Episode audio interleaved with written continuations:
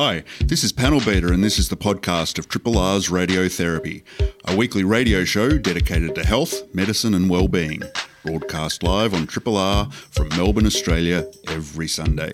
Hope you enjoy the podcast and feel free to get in touch with us via Radiotherapy's Facebook page. Morning, radiotherapists. It's time to prepare for your latest dose of radiotherapy. I'm Dr. Dolittle, and we have a lot to discuss this morning. Joining us in the studio is Cameron Solnordal. You might know Cameron as one of the stars of the SBS show How Mad Are You, where he went public with his diagnosis of schizophrenia. He joins us today to talk about what it's like to have schizophrenia and the work he does as a peer ambassador for Sane Australia.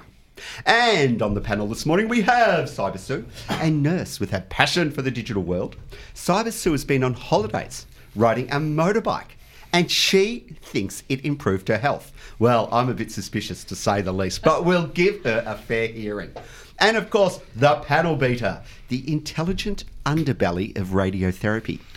Now, I still dispute whether intelligence has a place in healthcare, but he's here now, so I guess I'll hold my cynical opinions and I'll just listen for a change. Today, he continues his theme of exploring self help, and this week's this week he's got his sights set on stoicism. Of all things, I'm intrigued. Anyway, let's get this show on the road, starting with the news. This is a podcast from Triple R, an independent media organisation in Melbourne, Australia. To find out more about Triple R or to explore many more shows, podcasts, articles, videos, and interviews, head to the Triple R website, rrr.org.au. Okay, radiotherapists, g'day all. Let's start with you, Cyber Sue. How are you? Well, apart from my cold, I am excellent. We're going to get to your Yep. motorbikes in one second. Let's Yep. say day to Cameron. Good morning. Thanks for coming to the studio. Is this a long hike for you? A little bit. We're just trekking over from sort of uh, Elsternwick area, so we've just uh, Ah. we've just packed up and moved there recently. Got ourselves uh, got ourselves a nice big fat mortgage, and uh, we're, Oh, we're getting getting stuck into it. I just uh, got a message that uh, yet another box of IKEA arrived, and uh, so we got the afternoon for that. I, I'm, I think I mentioned this recently. I moved recently and made the mistake of ordering something from one of those companies, that- the same one, and uh, you know anticipated. "Oh, it can only take half an hour. And literally six hours later, I finished putting together two some bedside, tu- you know, drawers. Yeah. It's just Yeah. almost killed me. And the panel beater. Top of the morning to you. The intelligent to all of you. Yeah, intelligent underbelly. Is that a good thing? Well, I put it there, but you know, I just, I honestly, sometimes I go to work in the healthcare industry, and I really wonder whether intelligence has a place, and so that's why, you know, that you're, you're our, you're our, you're our consciousness, you're our, you're the sentience of radiotherapy. I see what you did there. We just had a big fight about the importance of sentience in Oh, the it green wasn't room. a fight. There was no blood. There was no rumble Yet. Yeah, but we're taking time out till after it. Hey, look, rather than news as such, I want to, we, you know, we're going to talk a little bit about the motorbike. So let's just jump straight into that, uh, Cyber Sue. Okay, cool. Tell So, us, what's, yeah. why have you got your sights set on motorbikes and healthcare? Well, I mean, I guess I got into motorbike riding again about five or six years ago when I heard a um, psychiatrist actually on the radio, Joe Dunn, talking about his little group called Psychs on Bikes. Got me back onto the motorbike. And I've just come back from being away for 10 days and went down to the snowy snowy mountains and then New, New South Wales coast and everything. Had a great ride with my dad, who's Yep. 78 and rides motorbikes still. He a lifelong rider? He's a lifelong rider, yeah, and um, and a few other friends. One who drove eighteen hundred k's down from Rockhampton, and um, it kind of made me think about how good it feels when you're on a bike and how it's just a real time out and. Um, you just a, just a very relaxing time, and it kind of made me think: Why is it that more people aren't riding motorbikes? Yeah, and um, I mean, we all know that. Can we do a survey first? Yeah, go. Cameron, are you a motorbike rider at all? I've never ridden a motorbike. The uh, the closest I got to riding a bike motorbike was a very old book called Zen and the Art of Motorcycle Uh-huh. Maintenance. Oh, Yes. I think Yes. about that book regularly. I read that as a teenager Yeah, too, yeah. and Yeah. just uh, you know, it's it's such a cool book. Yeah, it was, and and I was quite young when I when I first read it, and uh, it got handed down through my brothers, through my dad, and what have you. And they said, "Yeah, you just you got to check this out." And I I didn't quite understand all the concepts at the time, but it was it was a fascinating read. But uh, I have never ridden a motorbike. Look it up, Yet. people, if you've Yes. never read Yes. it. Yes. Yeah, yeah. What about you, panel beater? I, I have uh, ridden um, a few times. I don't have a, a license to speak of at the moment. Um, Who needs licenses? um, this is a and- public health warning. Please get a license. but more importantly, um, I've watched Easy Rider lots. Oh, another I classic. saw that for the first time today. Yeah, yeah. Nice. Yeah, and I'm a scooter rider. Yay.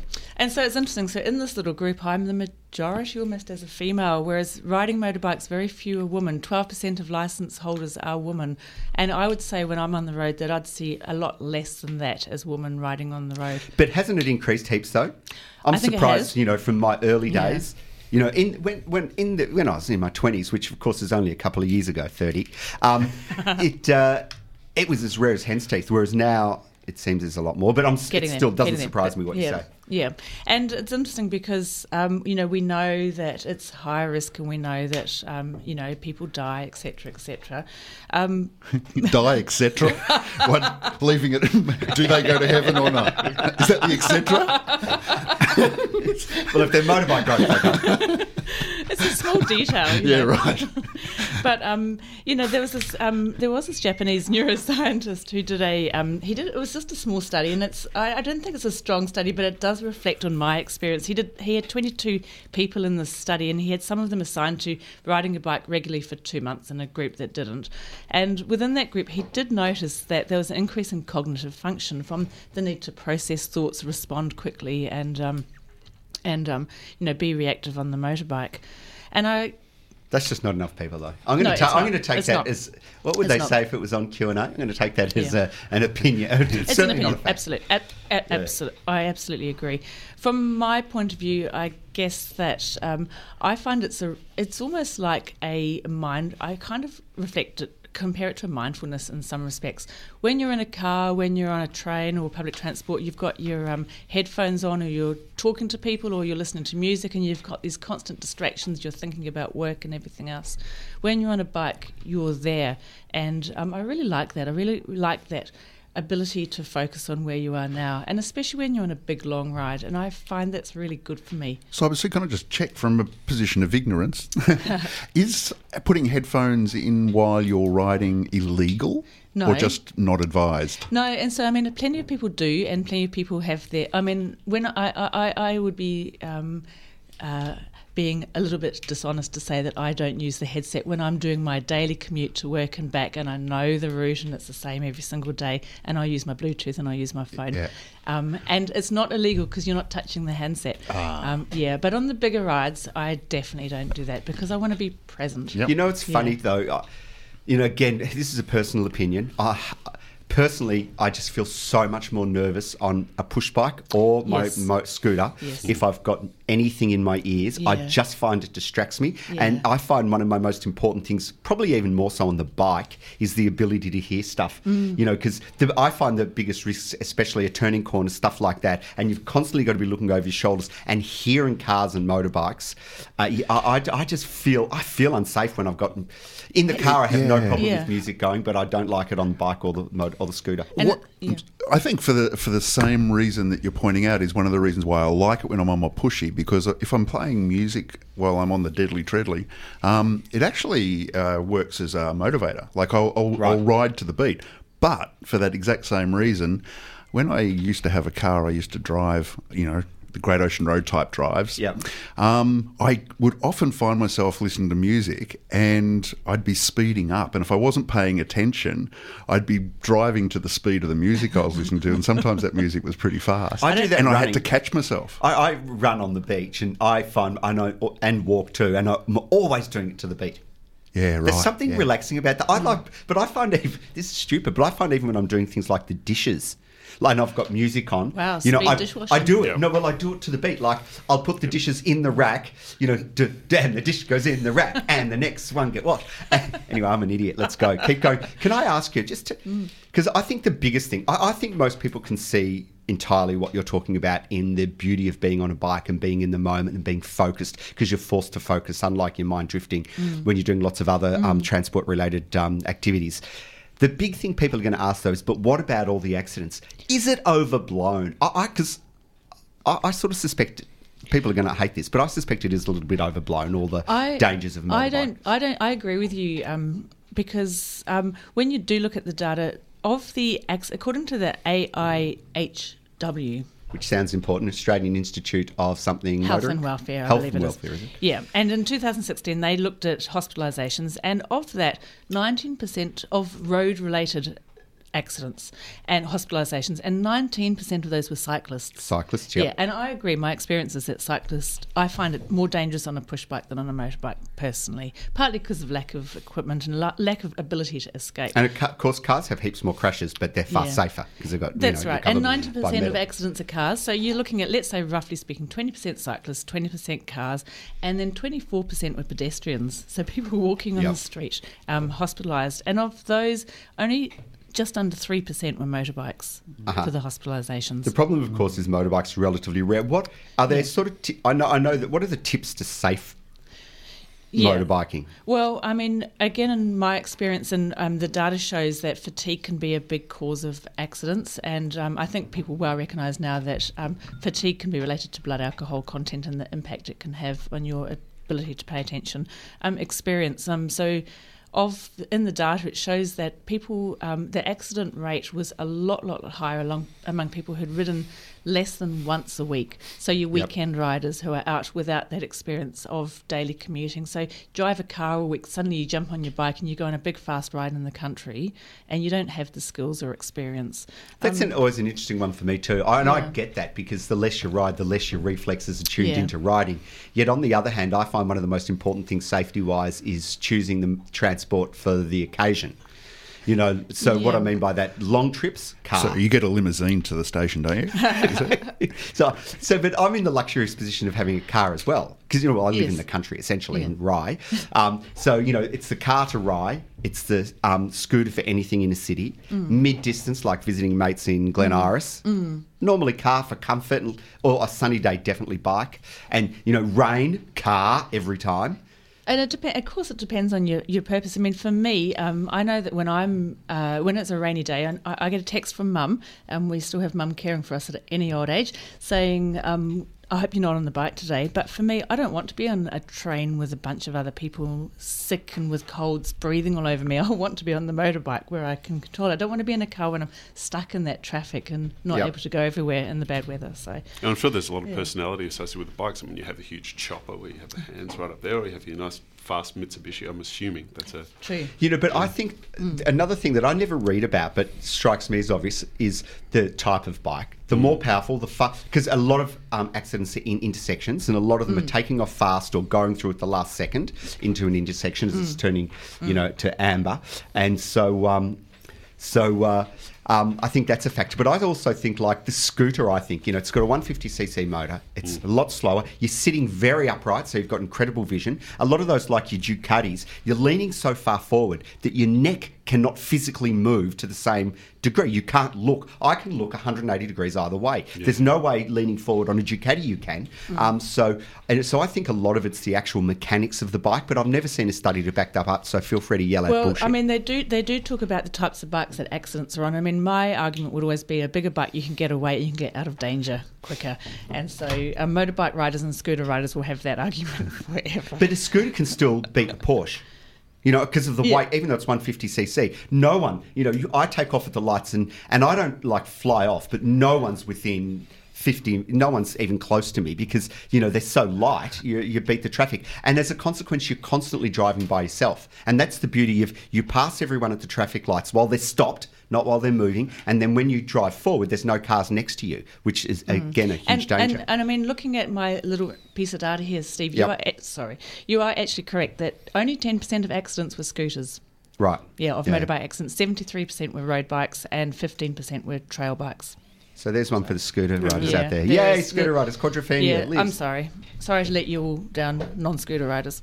And I've got a question: Are, are bikes moving into into the same direction as cars? With like, are they moving into all electric? Is Elon Musk going to drop, a, drop, drop an electric Yeah. motorbike at some point? Well, I mean, there are more um, electric bikes coming out. I mean, we, Yeah. we see electric bikes around more and everywhere. more. Yeah. Especially in various places in Asia too, you see them everywhere. And also the same as that, they're moving like cars with safety. Like, you know, your modern even your modern scooter has ABS brakes. Um, You know all those sorts of fe- features that cars have about you know to try and make them safer and safer. Yeah. Touchscreen with ludicrous mode. And Yeah, and and and helmets that um uh, obviously not in Australia, but helmets that are like airbags that can then zap Yep. over the head, and then you can still keep your hair nice, which is a plug for. oh my God, we're almost like in me. Tron. That's awesome. Yeah.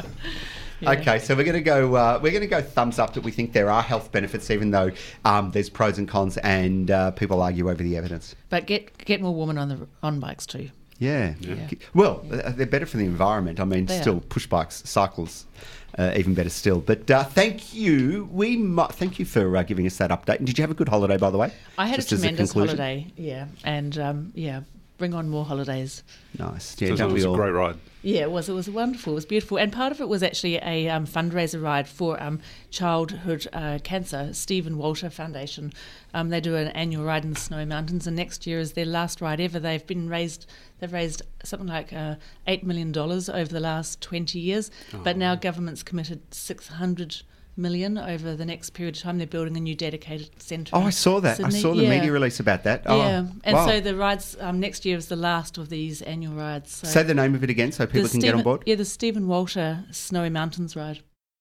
This is a podcast from Triple R, an independent media organisation in Melbourne, Australia. Triple R is listener supported radio and receives no direct government funding. If you would like to financially support Triple R by donating or becoming a subscriber, hit up rrr.org.au to find out how. I'm Dr. Dolittle in the studio this this morning. We have the panel beater, we have Cyber Cyber Sue, and we have a special guest, Cameron Solnordal. Cameron is a peer ambassador at Sane Australia. He's lived with a diagnosis of schizophrenia for over 18 years. He also recently helped Everymind rewrite the National Communications Charter. This was done to create a unified approach and promote a common language in mental health, mental illness, and suicide. He is also a photographer and has recently completed his first novel and is a stay at home dad. He's a jack of all trades. And we've already said g'day, but let's say g'day again. Cameron, how are you? Good morning. I'm really well. Thank Hey, you so much for having me. You know what? We should kick it off with the obvious because we were on a um, TV show together. Yes, Yes. we were. That was a cracker, wasn't it? Yeah, that was a this lot was of fun. um, just to put it in context. It's a show called How Mad Are You on that was on SBS. It was on. It was released in Mental Health Week a year ago. Two part doco um, about uh, with about you know there was ten people on it, five with the lived experience of mental illness and five without. And there was this panel of experts, a professor of psychiatry, a professor of psychology, and a really super senior psych nurse, looking at all the footage, trying to figure out who um, did and didn't. I was the host of the show, Yeah. and um, and Cameron was one of the people on it. Um, we had a ball making it, didn't we? it was it was a crazy week. Talk, uh, talking about shared trauma, and uh, there was there was uh, there was a lot that we were put through. I mean, the the opening uh, the opening challenge, and I think that was day one. Within within two hours of us being there, we uh, we were all put in a room, and um, wandering through the doorway was was uh, Captain Mikey Robins, and uh, the first and as soon as he walked in. As soon as he walked in, it, it just went straight through my head. They're going to make us do stand up comedy Yeah. and uh, and I, I pretty much looked like just like a porcelain cup at that point. All the blood just rushed out of me. And the thing was, is that that's fine. They'll say, okay, over the course of the week, we're gonna we're gonna give you this challenge. And no, no, no, you're doing it in six hours. And we went to a pub that night. It was like so sudden, like because I was being yeah. instructed in the second too. Yeah. I didn't have any advance warning. You- I was you were like not prepared You know, I knew what all the tests were because I'd helped choose them Yeah. and I'd helped. I'd done you know helped with the production, so. I'd done you know helped pick people for the show, helped with choosing the tests and which ones had any real link to sort of trying to distinguish mental illness from no mental illness. And so I knew it, but I was like told, okay. You, you can't give them any warning. Just go out there and say hi, introduce yourself, and say now please walk through that door. And it was just like bang. And then that night we're in a local pub with a genuine audience who Yep. were just basically the audience. They thought we were stand-up comedians doing our first gig. And They- it was quite amazing. And the gist of the whole show was um, no matter how expert you are, you cannot distinguish one person from another who doesn't doesn't have mental illness. And you got to see the experts constantly, you know, over interpreting stuff and missing stuff and and oh, the experts were incredibly brave because every expert's the same. This show's been done before in England, exactly the same result. And generally, this is not how you would diagnose someone with, No. a, with, a, with a mental health issue. But, yeah, uh, but, of course that wasn't meant to be the point. The point Yep. was people stigmatise people based on you know like their impressions of what certain Yep. things mean, like what schizophrenia means. And the reality is, unless someone tells you what's wrong with them, you've got no bloody idea. Yeah, you can be walking down the street. There was a, there was a beautiful article that was written. I think this is about a year ago, and it was referring to Halloween, and it was saying if you want to uh, dress up as a mental illness, this is what you look like. And some smart person had taken this carbon copy stock image of people sitting in a corporate office, and they said, so if you want to dress up like a person with schizophrenia. This is what they look like, just look like a person in a corporate office. If you want to do manic depression, this is what it looks like, person in a corporate office. It was the same image over and over. And it says, just like you were saying, they have no idea. They have absolutely no idea. And this has been one of the most, most challenging things to try and get across that as soon as you hear the word schizophrenia, the defences go up. Yeah, You guys reminded me of the Rosenhan um, experiment. That's what it was based on. Oh, it was based That's on the where the show came from. Yeah, right. So for people who aren't maybe not familiar with it, it's uh, it was an experiment at Stanford uh, by this professor of psychiatry, psychology, um, Professor Rosenhan, and he got a bunch of. Um, uh, undergrad students, I think, or maybe graduate students, Yeah. but certainly students, and got them all to self admit into mental institutions. Yep. Um, clearly, they were quote unquote uh, well, um, and they uh, would then then just simply by that self labeling were, yeah, all were they treated. did. So he got. A, I forget how many. It was about ten. Some were students. Some were his friends. There was one or two psychiatrists among it, and all they did was they were instructed to go there and say, "I heard a sound in my head. I'm not sure if it was a voice or a noise." Yep. And.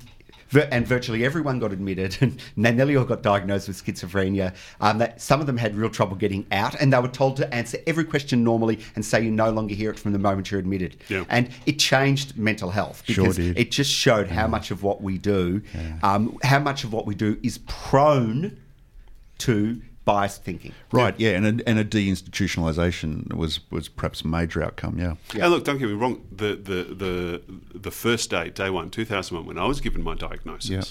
I went to the same place that every single person would. I Yeah. went to the same stereotypes that I've been brought up with. We have no recorded history in our family of of any uh, complex mental health issue at all, and uh, and it was it was just. It was just everything we, we assumed. I assumed that I was going to wind up in a very stereotypical position. Wow. But that's that's 18 years ago. Can you tell us a little bit about that period just before diagnosis? Was your sense from the doctors and other professionals that you were um, meeting with, Yeah. was there um, a reluctance to ultimately reach that diagnosis? Was like it, was there a checklist that people were ruling out a whole lot of things, or was that the go-to diagnosis? I was I was uh, diagnosed in the absolute stereotype of my mid twenties, and the thing is, is that we went full medical. We we went to our GP.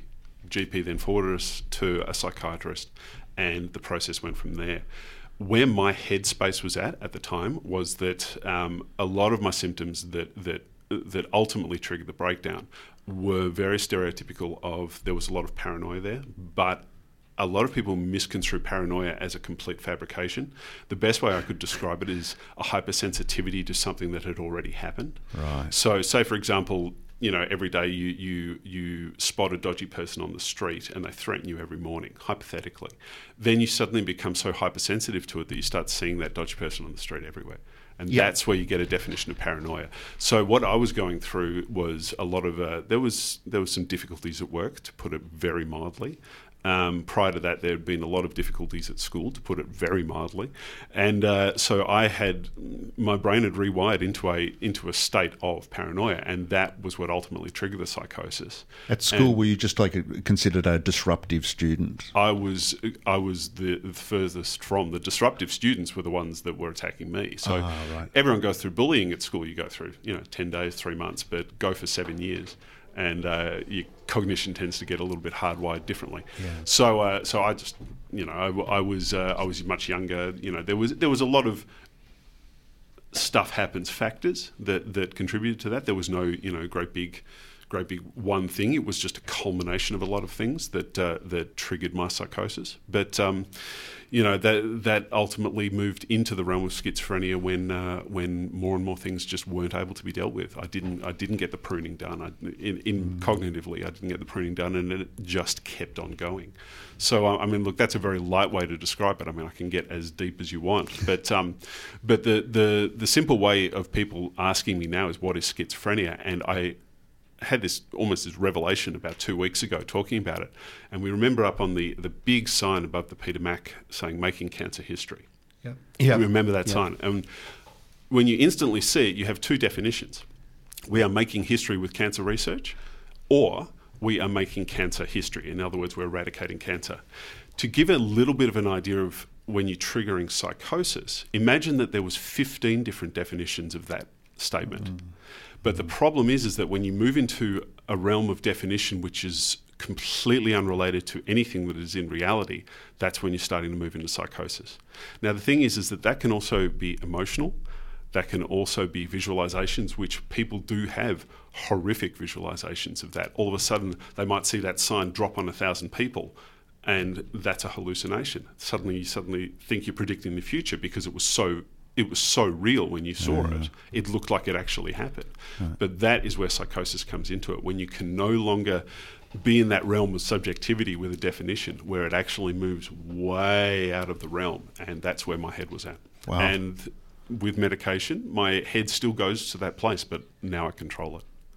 Do you see any upside to schizophrenia. And the reason I ask that is there's an upside to, say, depression, yep. for example. Um, you know, people are more creative when they're depressed. They uh, tend to work, you know, there's, there's mm. research, you know, there's yeah. mostly depression's a horrible shit yeah. thing, etc., etc. but there's upsides to it. Do you see a similar thing with um, schizophrenia? I wouldn't want, and this is, this is after 18 years, I wouldn't want to hand, hand it back mm. because where it's taken me now that I'm managed, mm. you know, now that I'm managed, yep. it, it, it has taken my head to, to some pretty amazing places. Mm. Creativity, you know, that, that's what I was. Yeah, that, that's the one that you read about the most, and, and I've seen yeah. that in you. You know, having known you for a while, you're obviously, you know, uh, you know, I'm not trying to pump no, you up, right. but you're obviously a smart guy. You know, you write, you write stuff. You're a peer ambassador, etc., etc. Yep. But um, you have the ability to uh, bring in lots of things that people would say yeah, out of the box, or what's that phrase that I'm trying to think of?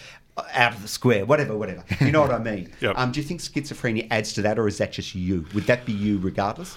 Let's let's look at it from a positive and negative aspect. We'll start with the negative. Let's do that. And the negative side of it is is that if it's not maintained and it's not regulated and it's not, and I'm apologies for being reductionist, medicated, then the positive sides do do uh, recede into the background a lot because as as as good and as positive and as creative I want to be, that's just not how the universe works. Yeah. There is dark and there is light, and so my brain can go quite negative. Um, but my ability to disregard that has taken a long time to do. For some people, they can bounce back a lot better, and they can turn it into positive, creative, constructive thinking. And that's where my head is at now. I hope, I hope that sort of answers the question. Really, yeah. it it I see the positive now that I would I would be able to do a lot of things with it. How often do you find yourself, say, with your writing, yep. um, but any other um, creative endeavour, or just the way you might think about through a problem that you're facing, or yep. whatever? How often do you put down where you uh, land on solving a problem or being creative to the schizophrenia? Oh compared to wondering whether that's how others experience who may not be diagnosed? Schizophrenia is an aspect of my brain, but it's not my brain. Yeah. Uh, does it, yeah. So yeah. It, it's not that I have that that you have two brains. One brain is a schizophrenic brain. One brain is not. The the the brain. It, it's it's a it's an add-on. you know, it's, it's like a little add-on to, to the brain that says, okay, what this is going to do is that it's going to it's going to shake things up a bit. Remember uh-huh. Boggle?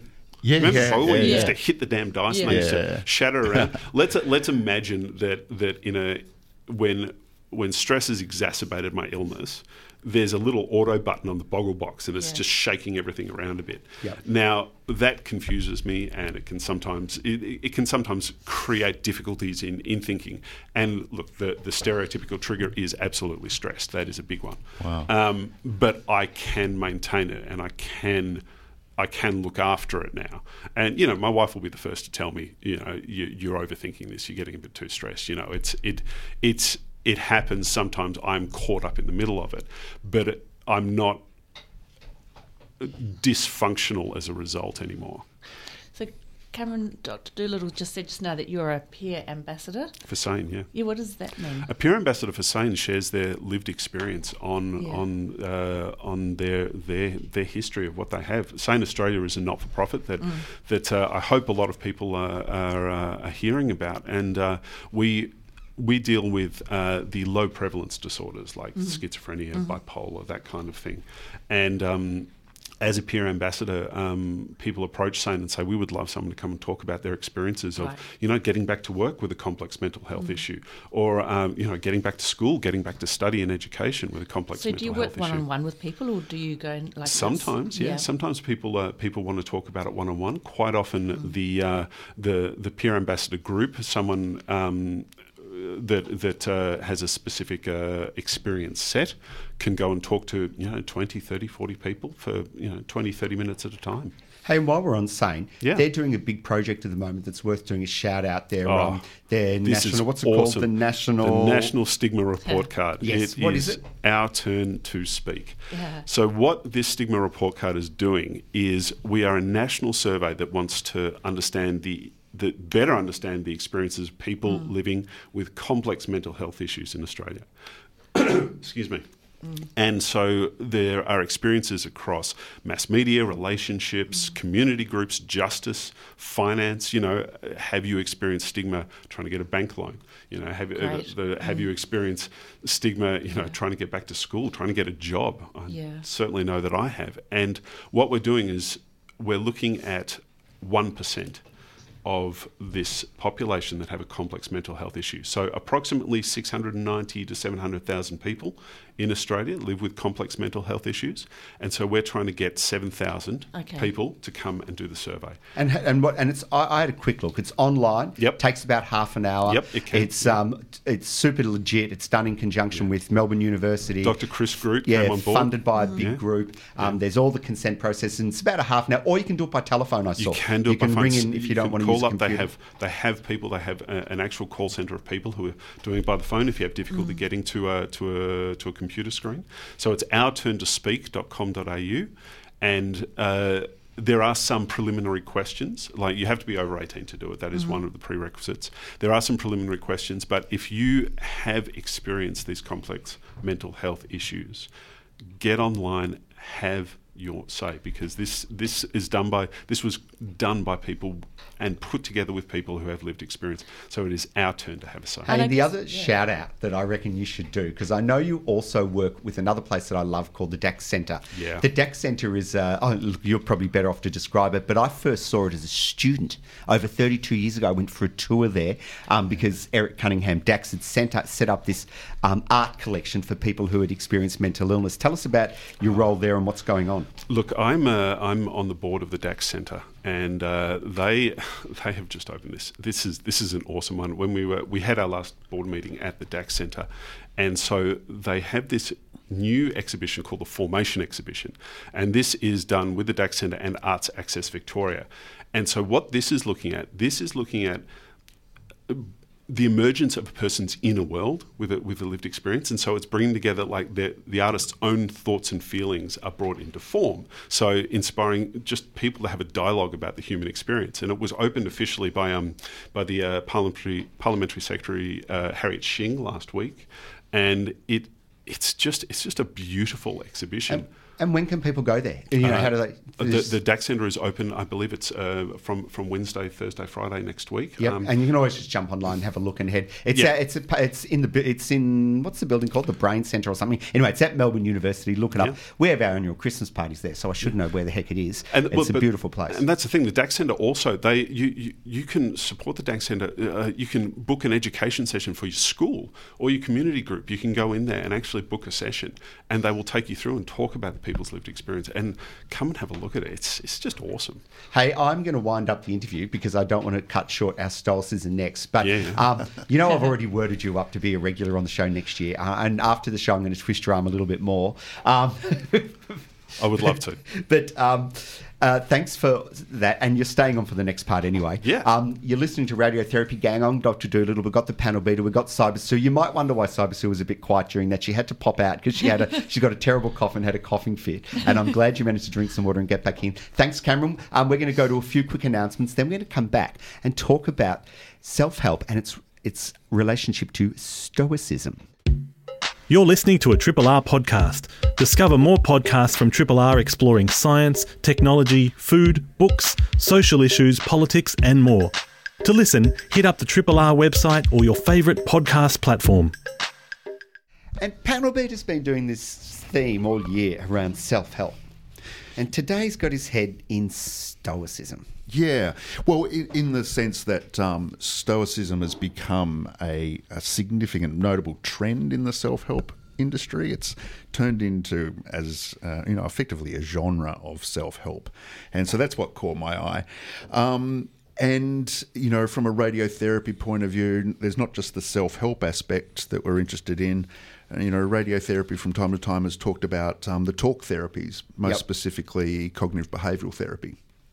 And Stoicism has a lot in common with Can you tell CBT. us off the top what stoicism is? Yeah, yeah. So Stoicism, um, if you don't mind, can I do cognitive behavioural therapy first? You go in your order. I Yep. just, I just thought that your head was so in it that you were going to forget to tell us what it is. And you know, guys like me, we're dopey old bastards, and I have to look it up. Oh, oh, oh, the reason I want to mention um, cognitive behavioural therapy first is is that I think that'll segue us in neatly into how similar it is to this ancient thing called Stoicism. So, cognitive behavioural therapy, many people I'm sure listening have been exposed to it in one way or another, either themselves or somebody that they know. It's a very prevalent um, therapy for people dealing with things like. Um, um, depression and anxiety, eating disorders, um, stress, um, uh, addictions, and so on. And it's you know gained its prevalence certainly through the '90s, but I think you can trace it back to um, uh, Aaron Beck and Albert Ellis in the in the 50s. '80s, uh, '50s. Oh, oh, sorry, you got Yeah. But the first maybe. sort of stuff came from behaviourism in the 50s, an attempt to get us out of this black box mentality Yeah. of the brain. We don't understand it, and uh, you know, to anyway, anyway, and then the group and the and cognitive bits added onto the behavioural bits, etc., etc. Exactly. Yeah. So you're quite right. It comes from behavioural sciences, which um, certainly predates the 80s.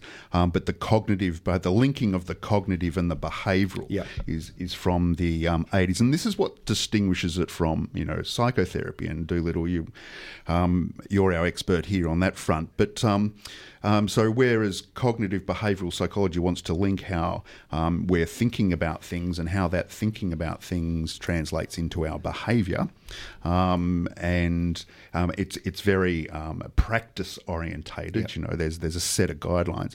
Um, uh, you can speak to the psycho the, to contrast to say with psychotherapy. Um, Although, which- just which- just for the record, because there'll be some shrinks listening, they'll be getting their. eh, They're all psychotherapies. So psychotherapy means talk therapy, and what most people think of as psychotherapy is what we call insight-oriented psychotherapies. The idea that your past influences your presence. Largely, it's Freudian stuff, and what we do today reflects what we've done in the past, and so we look at that. Whereas cognitive behavior therapies basically say cognitions, which are simply thoughts, thoughts and behaviors and emotions are linked, and if you influence behaviors and influence thoughts, you can change emotions. Feelings aren't permanent; you can change them through altering these other things, and it's very homework, very practice, very keep a diary, etc., etc. Very different sorts of therapy. One, you're lying in the room, you're reflective. The therapist is saying very little. The other one, the therapist is there saying, "How did this go? How did that go? What happened when you um, you had your agoraphobia and you walked to the letterbox? Did you practice your breathing? What was your score?" That's the basic difference. Yeah, and so cognitive behavioural, as, as we've said a couple of times now, is the is the link between the cognitive and the behavioural, whereas um, the psychoanalytical is um, looking mo- into the unconscious or you know the past or the untapped past. Um, so there's a distinction to be made there, um, and it's it's very action orientated. So this is that's the foundational as- attributes, and and um, I, ch- I checked out a bit of literature from um, Frontiers in Psychiatry. Is that that's a journal you probably have on your bedside table? Is yeah, is that look, right? I have have I They've- have journals everywhere at home. Just every- everywhere I walk. It's And, journals um, everywhere. I make a cup of tea, look at a journal. And so this article, these, these researchers were making claims that um, although it's flawed and it, there's a lot of work to be done to keep improving CBT, um, nevertheless it's um, a talk therapy gold standard. Um, it's the most researched, and they, and they base that claim on three main attributes. It's the most researched form of psychotherapy. Um, no other form of psychotherapy has been shown to be systematically superior to um, CBT, and that's the evidence based aspect of it. And that the CBT theoretical models and mechanisms um, have been researched extensively across cultures and, and so on. Although, as someone who likes to be critical of my own profession, that's a very generous description. Yeah, and and and, It and might have been the most research, but it, the research ain't all positive. But anyway, let's not. We won't get too caught up on that. And and uh, as I mentioned, that's what the authors said at the start. Despite needing a lot of work to be done and its flaws, um, they, they're still pointing to that as the best of a whole lot of other options. Yep. Um, so there's the foundational aspect of it, um, and that leads us into um, a consideration of what was um, traditional Stoicism. And I'm saying traditional now to make a distinction, but I'll shortly talk about it as modern Stoicism. So traditional Stoicism had its heyday. Um, way back um, uh, in the you know Greek and Roman times, um, and um, in fact traces it back to um, uh, Roman emperors, among others.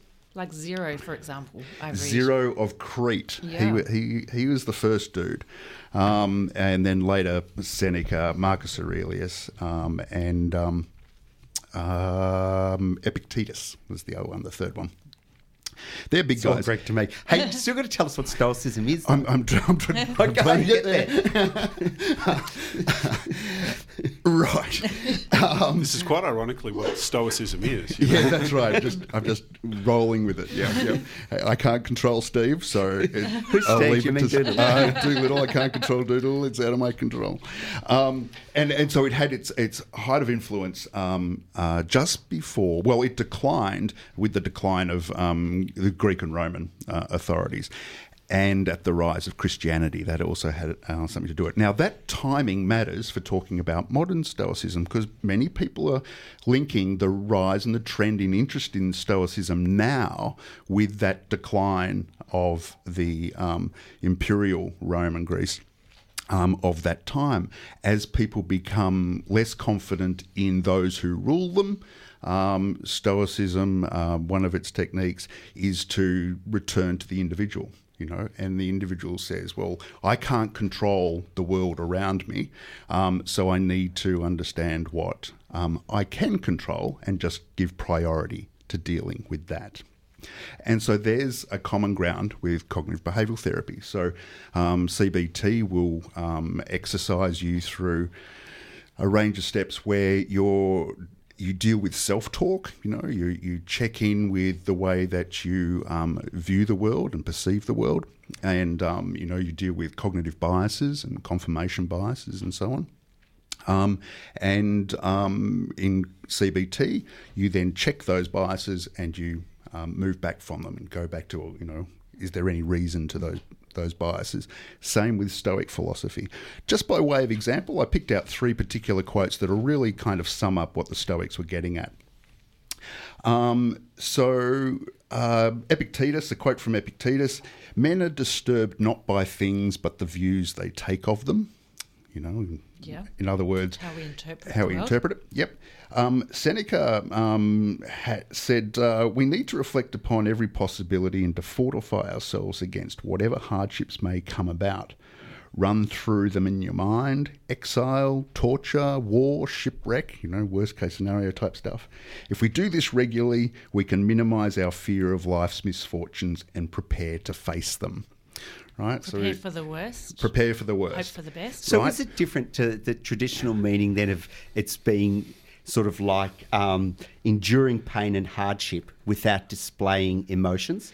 So yeah, but there's some aspect of Stoicism which is like that, or the you know, say the, the British stiff upper lip Yeah. kind of That's point what of I view. think of. Yeah, That's it's what like I'm the trying to figure it's out like the keep yeah. calm, carry on. Thing. Keep calm, Yeah. carry on. Yeah. Yep. Um, so it's got that. And then just one last one from Marcus Aurelius. Think of yourself as dead. You have lived your life. Now take, take what's left and live it properly, right?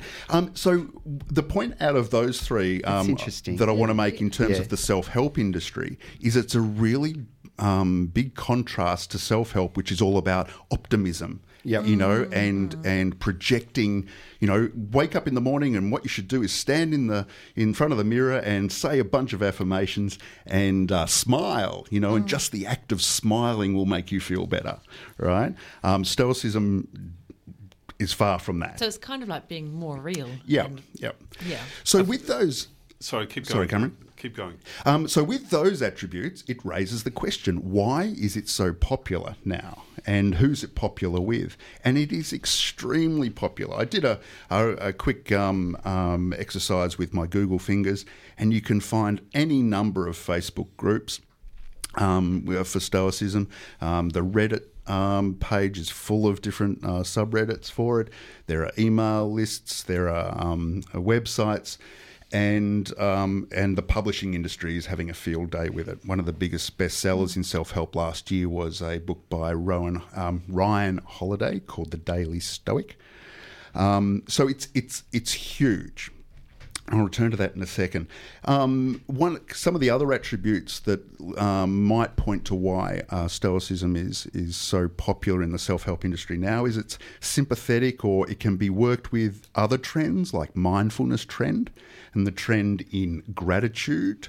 Um, you know, where you have a gratitude day, you just be thankful for what you've got, and you know, the Stoics talk about we've got we've got it within all of us to be happy with just who we are if we if we choose to think of things that way.